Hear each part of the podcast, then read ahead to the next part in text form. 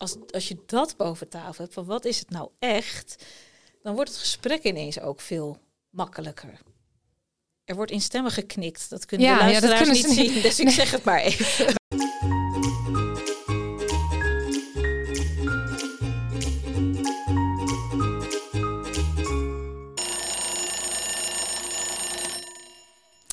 Hi, hi, leuk dat je luistert naar 10 minuten. De podcast over samenwerken met ouders in het basisonderwijs. Annemarie, wat heb je meegenomen?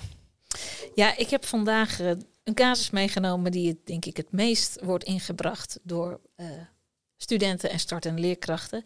En dat is het adviesgesprek. Groep 8. Ja. ja. en deel eens met ons een casus. Oeh, nou, ze lijken allemaal verdacht veel op elkaar. het is meestal zo dat de, ouder, of de ouders graag dan een hoger advies willen dan het advies wat de school heeft gegeven en daar een gesprek over willen. Ehm, dat is het in het kort. Ja. Ja. En er komen dan eigenlijk altijd bij mij meteen allemaal vragen naar boven. Namelijk, uh, is dit een verrassing voor ouders dat het, dat het advies uh, uitpakt zoals het is uitgepakt? Um, waar, ja, ja nou in, de, in de meeste situaties die worden ingebracht, dan weten studenten ook al wel dat dit speelt. Of dat het soms al jaren speelt, dat ouders een bepaalde uitstroom wensen. Dus het komt eigenlijk zelden een, als een verrassing. Ja, oké. Okay. Maar dat betekent niet dat het dan ook niet als een teleurstelling kan komen. Uh, voor ouders dat het dus toch, ook al hebben zij soms ook nog zo hun best gedaan met uh, bijles en bijspijker en thuishuiswerk, dat toch het advies op HAVO blijft staan en niet VWO is geworden. En gaat het daar vaak over? Over uh, dat het VWO moet worden? Of in elk geval geen VMBO mag worden? Begrijp ik dat goed? Ja, ja, ja. ja. Ja, en wat je dan meestal ziet gebeuren of, of hoort in de gesprekken is, is dat de leerkrachten eigenlijk nog een keer gaan uitleggen ja, uh, hoe wel overwogen en, en goed hun keuze is. En dat dat niet een, een keuze is van een individuele docent alleen in groep 8, maar een, dat een lijn van acht jaar is gevolgd. En uh, uh, niet alleen de CITO, maar ook alle school, dus, dus, tussendoor behaalde resultaten.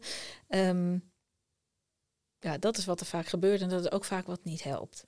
Nee, dat, dat kom ik in trainingen ook tegen. He, dat mensen eigenlijk zich nog meer gaan uitputten in hun professionaliteit.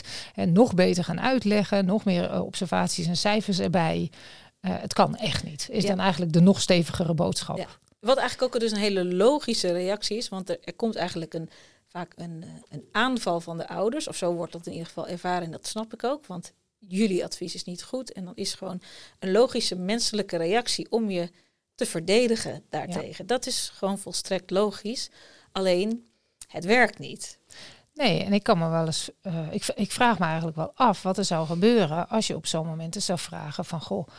Uh, wat speelt hier nou mee hè? Aan, aan zorg voor de leerling, aan hoop voor de toekomst? Uh, hè, je, eigenlijk wil je dat het gesprek zou gaan hè, over die, die laag eronder. Waarom is het nou zo onvoorstelbaar belangrijk dat het kind dat hoger advies krijgt? Ja.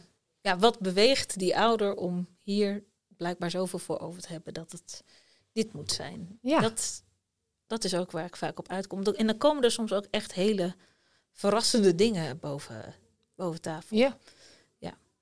En soms is dat ook wel een beetje uitgevraagd. Of dan weten ze ook wel een beetje, nou, ze willen bijvoorbeeld gewoon graag dat hij met zijn vriendjes meegaat. Dat weten we al, zeggen ze dan. Mm -hmm.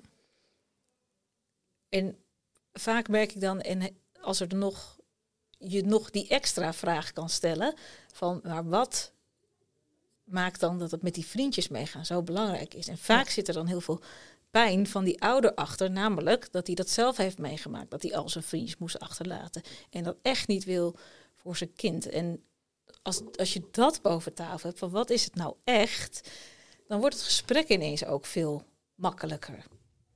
Er wordt in stemmen geknikt. Dat kunnen ja, de luisteraars ja, dat niet, niet zien, dus ik zeg het maar even. Wij hebben heel erg afgesproken dat we om de beurt praten. En ik ben nogal erg van, uh, begin maar meteen als er wat in je opkomt. Dus dat doe ik nu bewust niet.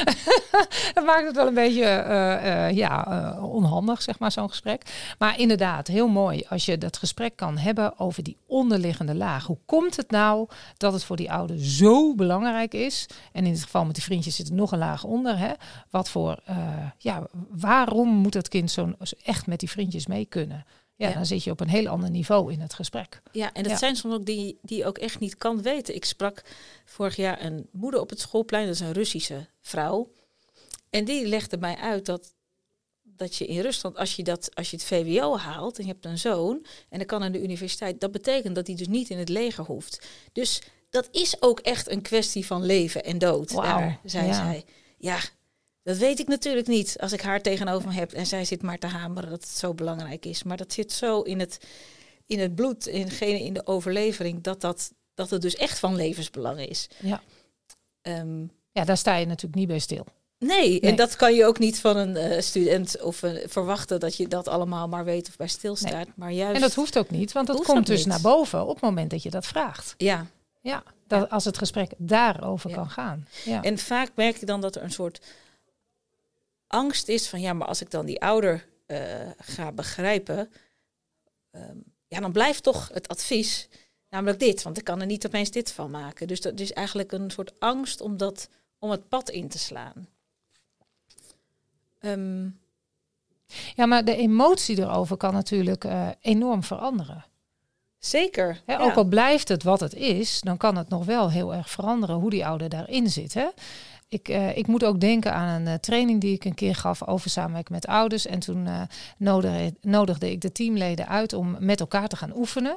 En degene die de casus inbracht nam de rol van de moeder. En er waren twee nog vrij startende leerkrachten. Die werkten samen als duo's in groep 8. En op een gegeven moment kwamen ze mij erbij halen. Want ze waren in een soort ja, impasse in het gesprek terechtgekomen. Dus ik vroeg van, nou, hoe ver waren jullie dan? En toen zei de jongen, die, die leerkracht, die de, die de leerkracht speelde, die zei. Um, ja, ik heb net tegen de ouder gezegd uh, dat hij toch zeker ook wel net als ik het beste voor het kind wil. En, en dat, dat het kind toch wel gelukkig moet kunnen zijn, weet je wel. Uh, nou ja, dus die, die, die leerkracht in de moederrol, die zat er echt vrij hopeloos bij te kijken. Van ja, we weten het echt niet meer. En toen vroeg ik aan die, uh, aan die leerkracht. Hè, van, uh, goh, maar waarom uh, vind jij het eigenlijk beter dat het kind naar het VMBO gaat? En waarom is het voor jou nou zo heftig dat die moeder dat niet ziet zitten? Want dit was dus een kind dat van de ouders nou liever naar de HAVO moest. En toen zei die, uh, die leerkracht van ja, ik zie gewoon een kind dat ontzettend op tenen moet lopen. Nu al. En uh, uh, de ouders willen uh, het kind naar een HAVO waar je niet kan afstromen naar het VMBO. Dus het kind zal dan, als het niet haalt, en ze haalt het zeker niet, zei hij erbij, um, zal dan naar een andere school moeten. En dit is best wel een kwetsbaar kind in de groep. Dus het gaat me aan het hart dat, dat het kind misschien dan nog weer van school moet veranderen. En toen zei ik, nou, waarom deel je dit nou niet eens met die moeder? Hè? Probeer dat maar. Nou, en, en dat trok echt het gesprek vlot. Mm. Dat die moeder ineens, want we hebben ook nagesproken. En toen zei die moeder, of die, die leerkracht die dan in die moederrol zat.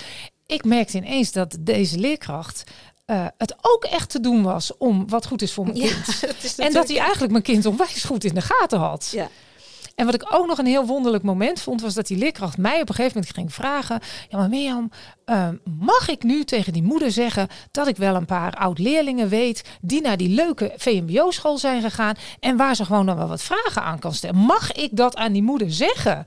En ik vond dat zo'n gekke vraag. Ik dacht, natuurlijk mag je dat zeggen. Maar dat was dus een eye-opener voor de leerkracht. Dat je dus zo van mens tot mens daarover mag praten samen. Ja, ja, alleen de timing is wel heel belangrijk. Want als hij daarmee zou beginnen, dan zou het natuurlijk um, echt in het verkeerde keelgat. Uh, nou, moedertje, ga jij maar even ja. met een paar uh, oud-leerlingen praten. En, ja, precies. Nou, ja. luister, ik heb, een, ik heb een idee. Jij gaat dit doen. Dus volgens mij is het, is het ook heel fijn inderdaad als die, als die ouder kan zien dat die leerkracht ook het beste met zijn kind voor heeft. Maar is de volgorde om elkaar te begrijpen, is dat de leerkracht eerst naar de ouder luistert en die wil begrijpen en dan en dat ook echt doet. En daarna kan vragen, en vind je het goed als ik uh, iets wil vertellen over hoe ik het zie of hoe wij het zien. En meestal als je eerst echt naar die ouder geluisterd hebt, niet goed begrepen, is die ouder ook bereid om dan ook naar jou te luisteren. En is de kans veel groter dat je elkaar vindt. Ja. En we zitten best wel aan de tijd. Soms is het ook gewoon zo dat je het oneens blijft. En dat je dat gewoon hebt te aanvaarden en daar dan ook niet meer eindeloos in moet verdwalen. Want soms is het gewoon zo en kan je het niet veranderen. En dan is dat het. Dat is heel vervelend. Want je wil graag, merk ik dat leerkrachten ook graag in harmonie en het fijn met dat in dat, dat gun ik ook iedereen. Zeker. En dat mogen ze ook tegen de ouder wel zeggen, denk ik dan. He, ik vind het wel jammer dat, het, dat we zo uit elkaar moeten, want ik had het zo graag anders gehad. Of zou je dat niet zeggen? Ja, dat hangt denk ik heel erg af van het moment en de toon en de timing. Dus je kan het zo zeggen en dan eigenlijk kan het dan ook lijken alsof je de schuld in de ouder van de schoenen, de, de, de, de schuld ja, in de schoenen van de ouder schuift. Oh ja, um, ja, want jullie willen het niet accepteren en dus ja, hebben dus we deze hebben wij zo'n gesprek. Ja, dat is natuurlijk niet helemaal. Nee, nee. Uh, maar het is gewoon zoeken. Dus volgens mij, als ik zou zeggen, kan je een stap achteruit zetten, kan je echt zelf begrijpen wat beweegt nou die ouder, waarom is het nou zo belangrijk? En daarna luisteren en erkenning voor geven. En dat is er waarschijnlijk ook, want die ouder wil eigenlijk altijd ook het beste voor het kind. En dat wil jij ook. Ja, en soms vind je elkaar dan wel. En soms blijft het, uh, nou ja, niet ideaal. En dan is dat zo, ja. Maar, maar samengevat. Dank je. Ja, dankjewel. uh, hiermee zijn we aan het eind gekomen van deze aflevering. We hopen je te ontmoeten bij een volgende aflevering. Dag!